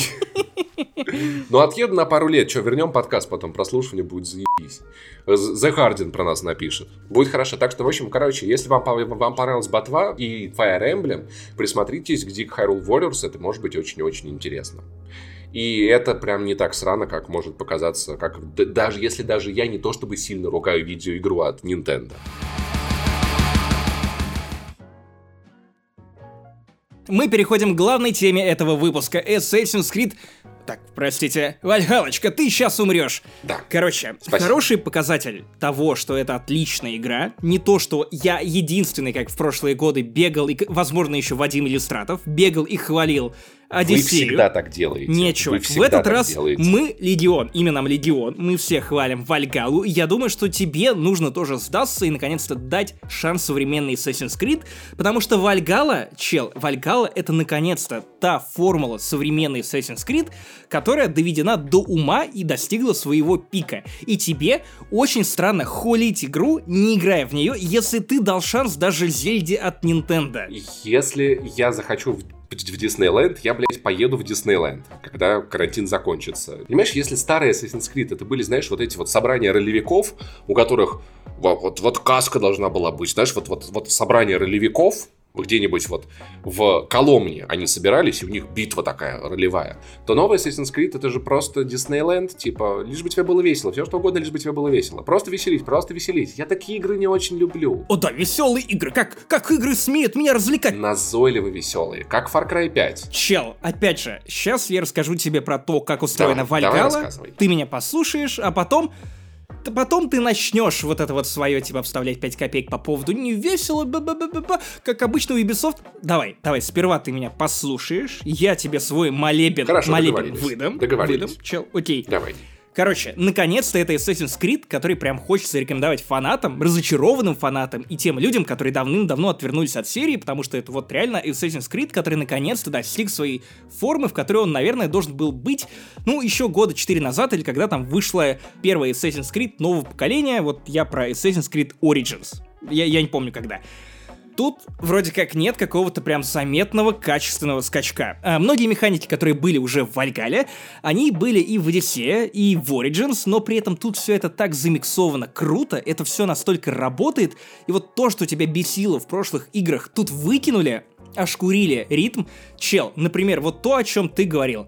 Меня бесит, что там много гринда. Меня бесит, что тут ёбаный Диснейленд, игры в стиле Ubisoft, где тебе не дают продохнуть. Это первая игра Ubisoft за долгие-долгие годы, которая, во-первых, не принуждает тебя к гринду напрямую, или не делает это так, что ты не понимаешь, что это гринд, и она дает тебе чильнуть. Сука, ты можешь просто, вот как в Цусиме, ты можешь просто скакать, и до тебя не доебутся. Ты можешь встать у речки, достать свою удочку и удить рыбу. Спокойно. Рыбалка. Пиздато, чувак. Ты можешь пойти в лес, в ёбаную глушь, изучать эти местные артефакты припрятаны. Или ты можешь задаться целью пойти поглядеть на Стоунхендж, и тут тебе это тоже дадут без 300 ёбаных знаков, которые нужно будет закрыть прямо сейчас. Во-первых, 300. Во-вторых, ты можешь себе представить Альтаира с удочкой? Или Эцо Аудитора? У них была месть, у них была цель, у них была важная миссия. Поверь, тут драмы тоже хватает. А, Но она не в духе сериала «Рим», она скорее в духе сериала «Викинги», который ты наверняка смотрел. Вот в духе первых я, лю- я сезонов, любил его, кстати, потом, да. потому что пошел пиздец. И давай я, наверное, начну все-таки сначала, потому что я прям начал захлебываться в эмоциях, э, точить тебя в другую сторону, потому что у нас с тобой это прям Давай. давний личный конфликт какой-то. Давний. Давай расскажем тем, кто понятия не имеет, о чем вообще Валя Галочка, ты сейчас умрешь, напоминаю, что нужно тегать Ubisoft и писать им о том, что, чуваки, вы неправильно локализуете игры, вот как надо. Короче, действие происходит в 9 веке, заебавшийся клан нордов, норвежцев, э, скандинавов, в общем, уезжает из Норвегии, приплывает в Англию, раздробленную Англию, Беженцы. беженцы, в его дом приезжают Актуальненько. и пытаются на новых землях построить поселение, которое вот будет достойно их э, норвежских задниц. И вокруг этого строится вся игра. То есть ты не один, ты один из лидеров этого клана, ты прокладываешь путь вперед, ты заключаешь альянсы с соседними королевствами, потому что на момент 9 века вся Англия просто раздроблена к хуям. Куча мелких королевств с разными корольками. Одни долбоебы, другие рохли, которые, ну, конфликтуют. Третьи хотят породниться с этими викингами, но, ну, вообще они рохли и не очень понимают, как, как, как вообще соответствовать статусу для того, чтобы, например, породниться с этим кланом, взяв в жены одну из этих викинж, которые при- тут максимально суровые женщины, которые то, что коня на скаку остановят, они разорвут его голыми руками и начнут купаться в крови этого коня. И засунут его в горящую избу И еще. вот эта клановость, вот это поселение, это вот прям то, что скрепляет между собой механику этой игры. Потому что вокруг него э, выстраивается исследование окружающего мира. Э, именно это поселение дает тебе мотивацию быстрее мчаться в другие регионы, заключать альянсы с этими корольками, выполнять их задания, участвовать в мелких, но довольно масштабных для 9 века войнах, просто невероятно кровопролитных жестоких, игра вообще довольно жестокая, тут можно отрубить кому-то ногу, руку, проткнуть, размозжить голову топором, молотом, просто пиздец, это еще в слоумо показывает, это даже лучше выглядит, чем в Ведьмаке. Между прочим, викинги придумали коктейль молота, если вы не знали. Когда пьешь коктейль, а тебя потом бьют молотом. И Эйвор, так зовут главного героя или героиню, если вы играете за женщину, тут можно выбирать пол, спать с мужчинами, если вы выбрали мужчину, тоже можно. Напоминаю, что тогда у них будут стукаться топорики и переплетаться волосы на И бородах. это называется берсекс, напомню. О, Сберсекс. Да. Э, э, это если бы у них ничего не получалось. Это если ты в банкомат присовываешь. И он тебя спрашивает... мою купюру, сучья машина. Чек печатать или нет? Прости, дорогой. Это был One Night Stand. Короче, а прекрасная Англия 9 века, все, она осенняя. Эти поля кое-где зеленые еще остались. И тут же вы можете смотаться в Норвегию, потому что начало игры происходит в Норвегии. Такая маленькая закупленная карта в стиле Dragon Age Inquisition. Э, есть и другие карты, которые я очень боюсь вам проспойлерить, но я могу вам намекнуть. Если вам прям супер интересно, что я имею в виду, найдите мой текст на Медузе, там есть спойлер, спрятанный под спойлер, вы можете прям пойти в этот спойлер. Я проспойлерю карту за тебя. Бубновый туз. О, короче, оказывается, внутри Вальгалы есть игра внутри игры, и когда я понял, что это такое, я просто Ебать, охуел Нолан от того, гей. насколько Ubisoft в этом году заморочились. Но давай вернемся к тому, о чем я рассказывал. Короче, то, что у тебя есть клан и поселение, это прям придает сильно больше смысла, ну, побочным заданиям, потому что теперь ты не просто устраиваешь набеги на какие-то вражеские поселения, аванпосты, которые в Одиссее, например, меня, ну, заебали уже на 15 часу. Теперь ты добываешь ресурсы для того, чтобы отгрохать очередную хату своей родной деревни. Раньше и было в третьем, например, Assassin's Creed или типа а, Я не помню про третий, скорее ты имеешь в виду четвертый. Там ты строил поселение в третьем. Ну, там это не так работало очевидно и классно, потому что, например, тут ты можешь построить дом Вельвы. Я очень долго хихикал, называл ее Вульвой, после чего Ксюша сказала мне, что я ебан, и я перестал так делать. Вольва — это машина, еблан. Да, да, да. Вот, и, например, после этого вы откроете цепочку квестов. Или если вы, я, я в первую очередь, конечно же, построил пивоварню, потому что моя мечта, в принципе, открыть бар или открыть свою пивоварню, варить какой-нибудь крафтовый томатный гоза, который был бы самым классным крафтовым томатным гоза в России, как минимум. Я даже название ему придумал. Газель. Мечты, мечты. Короче, вы можете пировать с викингами в своем длинном доме, и э, это пивоварня, это пекарня, эти рыбаки, они позволят сделать ваши пиры еще более пышными, роскошными, отбитыми, и это значит, что ваши викинги будут в еще более приподнятом настроении, а тогда они с еще большим удовольствием, если вы еще и казармы построите, там можно будет нанимать других классных уникальных викингов, которые будут подкидывать вам другие игроки, потому что тут так тоже можно... Короче, ты в любой практически момент, кроме сюжетных миссий, можешь позвать своих братков. То есть это не просто какое-то поселение, которое, ну, просто мы пытались придумать, что, что, что, как бы добавить в новую часть Assassin's Creed, и вот мы придумали поселение. И теперь ты, когда атакуешь какой-то аванпост, например, неважно, пытаешься ты награбить ресурсы для своего поселения, или ты просто пришел дать кому-то пизды, ты, значит, достаешь свой огромный рог, начинаешь в него дудеть, прибегают твои братаны, начинается пизделовка стенка на стенку, и тут один потный бородатый мужик орет просто так, что шкварчат э, греночки на сковородке. От удовольствия, конечно. И, блядь, какую хуйню я несу. Я так устал уже под конец этого подкаста. Простите меня, пожалуйста. Греночки — это вкусно, Максим. Это правда, Все в порядке. это правда. А вот со шквары это, ну, такое. Вот. И, и тут ты понимаешь, что ты бьешься просто не один, как, например, в Одиссее. Ты постоянно плечом к плечу со своими товарищами. У тебя есть некое чувство общности. Тут многие вещи, они сделаны пиздато. Из-за того, что ты, например, э, заключаешь новые альянсы для того, чтобы повысить уровень своего поселения, ты э, исследуешь новую территорию ты, в принципе, как и раньше, можешь передвигаться как захочешь, но теперь ты просто, знаешь, э, приходишь в длинный дом, втыкаешь нож в то поселение, с которым ты хочешь заключить альянс. Это довольно агрессивный жест, я не понимаю, почему викинги такие суровые и потом отправляешься в этот регион Англии. Это отдельное королевство какое-то. И каждое такое королевство — это такая, знаешь, закупоренная, маленькая, но очень зрелищная территория. Они все отличаются внешне. Там на каждой из этих территорий своя какая-то цепочка квестов, довольно увлекательная. Теперь тут квесты поделены на арки. В каждом поселении своя арка, то есть есть большая арка, которая вот история Эйвора и его взаимоотношения с его братом, названным братом Сигурдом. Там семейные конфликты. Ой-ой-ой, в какой-то момент ты прям начинаешь себя ловить на мысли, что сука, а ведь интересно. И вот э, в Assassin's Creed, по-моему, давненько такого не было, чтобы ты не просто воспринимал сюжет как должно и не проматывал диалоги, а вот реально с интересом за этим следил. Но, короче, про сюжетные арки в каждом регионе. У тебя есть законченная, ну, плюс-минус законченная история в каждом регионе. Из-за этого кажется, что, во-первых, история более внятная, что какая-то общая арка, что история в каждом из этих регионов. Во-вторых, из-за того, что ты а, теперь не шатаешься по всей карте, как в Одиссее, у тебя как-то получается содержательно это просто, ну, ну, ну лучше. Ты, ты, ты больше всего успеваешь увидеть, а, ты больше успеваешь э, чего-то сделать, ты понимаешь, зачем это нужно. То есть ты все это делаешь ради того, чтобы прокачать свое поселение, открыть новые плюхи, которые тебе становятся очевидны прямо вот сразу. И вот из-за того, что Ubisoft охолонула с гриндом, из-за того, что у тебя теперь все как-то стало, ну, более скучковано и сфокусировано, и появились всякие приятные штуки, например, flyting. Flyting — охуенное побочное задание, которое прокачивает тебе харизму. Это рэп-батлы, да-да-да-да-да. Да, да, да.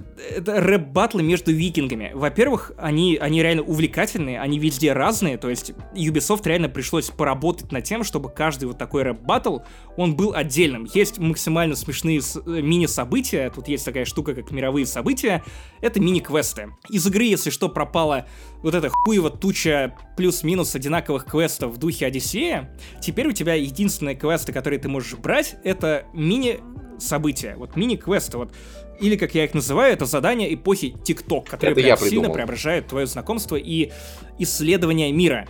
Это, это, это вот э, те самые мини-задания на минуту, на две, на три, как, которые разрешаются прям мгновенно, и из-за этого ты прям мгновенно получаешь вот это пресыщение, удовлетворение тем, что ты не просто скакал бесцельно из одного угла в карты в другой, потому что карта тоже все равно довольно большая, а, ты прям получил некий опыт, где-то погнался за кошкой, где-то увидел чувака, который сидит на бревне с топором в голове, подходишь к нему, и он такой, знаешь, что-то у меня голова чешется, возможно, сыпь. И, и такой, чел, как бы тебе сказать, у тебя топор в башке. Звучит как какая-то комедия положения. Звучит как квест из Ведьмака. Вот не пизди, чел. Вот с такой же долей юмора, иронии, самой иронии в первую очередь. Э, плюс тут есть вот этот квест, который, ну вот реально как будто бы писался под Ведьмака. Ты приходишь в какую-то маленькую деревушку и видишь деда, оголенного такого деда, и у него двое пиздючков вот прям перед его домом, сидят что-то обсуждают, такие, мой дед, самый сильный дед. Я хотел сказать, э, самый сильный дед это Виктор Зуев. Э, они не отреагировали.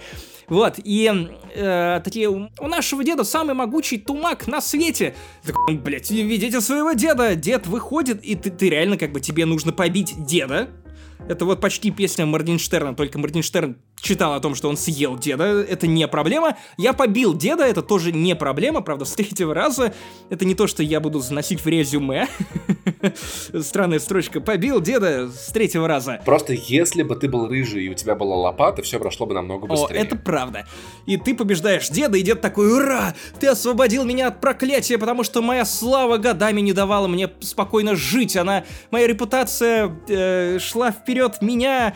Годами э, люди совершали паломничество к моей хижине для того, чтобы испытать мой могучий тумак. Спасибо, что избавил меня. То есть тут вот хватает таких милых вещей, которые реально сделаны с выдумкой. Нет ни одного одинакового мирового события, точно так, так же, как нет ни одного одинакового флютинга. Это вот тот тип побочных заданий, который, наверное, кто-то может назвать гриндом, но, на мой взгляд, если ты приходишь вот на каждое такое задание, ты каждый раз получаешь разный опыт, ну, это, блядь, нихуя не гринд. Это вот большое достижение, благодаря которому Assassin's Creed Valhalla, а вот сейчас, внимание, Паша, ощущается не столько как работа, как Origins или Одиссея, который в какой-то момент ст- становился прям максимально механистичный. Ты занимался одними и теми же вещами, ну да, там были классные механики, которые пиздато друг с другом работали, но в целом она прям была местами однообразная. Потому что она строилась по геймдизайну типа сот. Когда ты из одной соты перепрыгиваешь в другую соту, там это так выстраивалась вот так эта карта. Тут в Вальгале другая философия к этому подходу, поэтому Вальгала дает тебе больше приключений, чем работа. И это охуенно, потому что, во-первых, тебя не заебывают побочные квесты, ты не теряешь нить сюжета, который тебе в кои-то веке интересен, потому что сюжет подается арками. Он внятный, он понятный. Это мини-истории, которые сами по себе в отрыве от общей глобальной арки, они тоже запоминаются, потому что вот тут ты встречаешь викингшу, которую предали лучшие друзья трое лучших друзей. Каждому из них она доверяла безоговорочно. После этого игра натурально превращается в детектив. Тебе нужно выяснить, кто из них предатель. Тебе нужно и найти какие-то доказательства, и осмотреть место преступления, и опросить очевидцев, которые могли возникнуть э, в ходе ряда событий, и потом кого-то из них обвинить, ты еще можешь ошибиться и ну, убить невиновного человека. И это тот уровень принятия решений, в Assassin's Creed, который не ожидаешь от Assassin's Creed, который, в принципе, был невозможен в двух предыдущих играх. Я вообще систему принятия решений не ожидал в Assassin's Creed, никогда играя в Assassin's Creed. Более того, чувак, тут она реально работает, потому что я видел, чем заканчиваются квесты, если пройти их двумя разными путями. Я вам сейчас проспойлерю одну штуку, вы можете прям перемотать минуты на полторы назад, но помните, я летом рассказывал вам о том, что поиграл в Вальгалу примерно 2 или 3 часа, я уже не помню сколько, и там была эта миссия со свадьбой, со свадьбой короля, которую показывала Ubisoft. И эта свадьба может закончиться двумя разными путями. А, во-первых, это тоже классная арка про короля Рохлю, который пытается завоевать доверие викингов, которые, конечно, шатали его на хую, потому что считают его мягкотелым, э, дурачком каким-то сельским, кривозубым крестьянином, а не королем вот в понимании викингов, которым навязывают этот союз для установления мира в королевстве этого королька. Вот, как может закончиться квест со свадьбой? Если ты решаешь убить этого мудилу, который преследовал и не давал покоя этому королю и не желал заключать альянс, то, ну, свадьба пройдет тихо, мирно, все будет хорошо. Если ты решишь сыграть в благородство и такой, ну, ты будущий король этих земель, ладно, я позволяю тебе совершить христианский суд над этим человеком. Вот если ты так делаешь и идешь на поводу у этого королька, то свадьба заканчивается, конечно же, пиздецом, потому что этот чувак, которого ты пощадил, он вламывается на свадьбу, убивает пачку людей, начинает сражаться с этим королем, который, конечно же, достаточно набрался доблести для того, чтобы выйти с ним один на один, и, э, ну, потом там тоже всякие разные штуки могут произойти, то есть решения в Assassin's Creed, они реально влияют на то, какие катсцены вы увидите, в каком состоянии будет мир вашей игры после того, как вы совершите какое-то э, какое действие важное для сюжета. Я, я удивлен, то есть вот все то, что меня раздражало, смущало, недостаточно радовало в прошлых играх, а, они оставили это просто вот в Odyssey и Origins, и Valhalla это вот прям идеально доточное до ну, не до совершенства, потому что, конечно, можно дотачивать и дальше. Вот идеальная формула, идеальный современный Assassin's Creed, и я не единственный, кто так считает. Слава богу, в этом году я не одинок. Ну, ты каждый год не, не один так считаешь, правда? Ну, в этом году повально. Это лучшие оценки Assassin's Creed за последние лет пять. Это лучшая реакция игроков, которые открыли для себя внезапно реально хорошую игру. Начало ничем не уступает God of War по накалу, тут даже есть сцена, снятая одним кадром. Люди в этот раз, чувак, вот главная мысль, которую я хочу тебе донести, реально пытались вложиться и сделать эту игру уникальной. То есть остались, конечно, сравнительно одинаковые штуки, вот вроде захвата крепостей, которые, кстати, тоже пиздатые, потому что нужно орудовать тараном вместе со своими товарищами-викингами, или поиском сокровищ, или вот, вот такими штуками, которые нужны прям совсем для упоротых, но в этот раз тебе не нужно. Не нужно в это вовлекаться, если ты этого не хочешь. Игра максимально учитывает твои желания. Не хочешь не делай. Занимайся тем, что тебе нравится. И такой подход меня лично более чем устраивает. И, кстати, забыл сказать, что если вы достаточно охуенно рэпуете, если вы классно дисите своих оппонентов, то вы повышаете харизму, и это вот прям уровень Mass Effect и Fallout, я понимаю, что, наверное, сейчас скажут, не играл в другие ролевые игры, но, блядь, в контексте Assassin's Creed это просто классно звучит. Если у тебя достаточно высокая харизма, ты можешь избежать просто ну, хуевых ситуаций и меньше работать, например, мечом или кулаком, или не носиться туда-сюда по карте, потому что у тебя э, с высоким уровнем харизма открывается дополнительный вариант ответа, и ты можешь кого-то просто призвать к ответу, добиться правды на месте. Это прям охуенно работает. Ладно, есть еще важные вопросы. Остались ли глюки анимуса? Которые пришли в Assassin's Creed Unity. Я видел, что главный герой попадает в Валькалу, и там есть боги, и ты разговариваешь с Одином. Вот насколько сильно ты хочешь спойлер? Я вообще не хочу спойлер. Если ты видел это в трейлере, окей, это вот то, что я не хотел раскрывать... Э нашим слушателям, это вот та самая игра в игре. Нет, это не глюк анимуса, чувак. Это не глюк анимуса, это событие, которое объясняется самой игрой. У тебя появляется отдельная карта с Асгардом после того, как ты прокачиваешь дом э, Вельвы в своей хате. И эта Вельва, она специально провидица такая, которая опаивает тебя зельями, которые переносят тебя вот в Асгард. И это отдельная сюжетная ветка, там есть побочные задания, там есть свои вышки, если вас это интересует, там свои collectibles, и это тоже увлекательный подсюжет внутри игры. Я охуел, когда увидел, что Ubisoft настолько запарились. Это что-то вроде тех наркотрипов, которые были в э, Far Cry? Нет, чел, там это были короткие эпизоды, которые по факту, ну, были закупленными в себе. Тут это прям отдельная сюжетная ветка, а, причем параллельная, по крайней мере, вот до того момента, до которого я дошел в игре, я наиграл 25 часов, я не могу судить о финале игры, но это прям отдельная игра в игре. Ладно, прям, прям вот кайф, когда я понял, на, что они сделали, это охуеть. Это, это реально, это вот прям мое почтение Ubisoft. В этом году вы прям очень постарались с Вальгалой прям максимально. Очень классно. Окей. И я ловлю постоянно ощущение приключения. Мне нравится сюжет, мне нравится боевка, что, опять же, довольно удивительно, потому что теперь она максимально кровавая. Я могу управлять своим героем, она ощущается сильно лучше, чем во время летней презентации, правда, нужно сказать, что летом я играл через стриминг. То есть э, я нажимал кнопку на своем геймпаде где-то в Риге, и это срабатывало где-то в, в Киеве. Слушай, окей, а вот помнишь, как я ругался на огненные мечи, на э, пегасов, на единорогов? Вот вот аутентичность в этой игре есть? То есть это мир, который достоверный или, или который для тебя вот превращается в Диснейленд, потому что здесь у тебя реальные викинги, здесь у тебя магия, и все это перемешано, и непонятно, это РПГ. Насколько я помню, даже в Одиссее ты мог купить это за деньги, и в Одиссее я, например, с таким толком не сталкивался, в Вальгале я тоже не потратил ни копейки, и я такого не видел. Горящие мечи, они объясняются легко, ты просто обливаешь меч маслом и так бежишь. В смысле, это реально хуйня. А квесты в стиле достать глаз из жопы козы или выебать бабку? Я такого не видел. И более того, квесты отменились. Остались только вот эти мини-задания, где дед с тумаками. Сейчас будет тебе, Максим, комплимент. Ну-ка. Но ты каждый год рассказываешь про Assassin's Creed так охуенно, что в нее хочется играть. Каждый раз, когда выходит Assassin's Creed. И ты каждый год этого не делаешь. Потому что я потом каждый год натыкаюсь на какое-то второе мнение, которое обращает мое внимание на те вещи, которые меня будут из мира игры выбивать. Поэтому если вы, уважаемые слушатели, относились к Assassin's Creed с таким же не пиететом, как я последние годы, поиграли в эту и что-то изменилось, напишите нам об этом в комментариях к подкасту.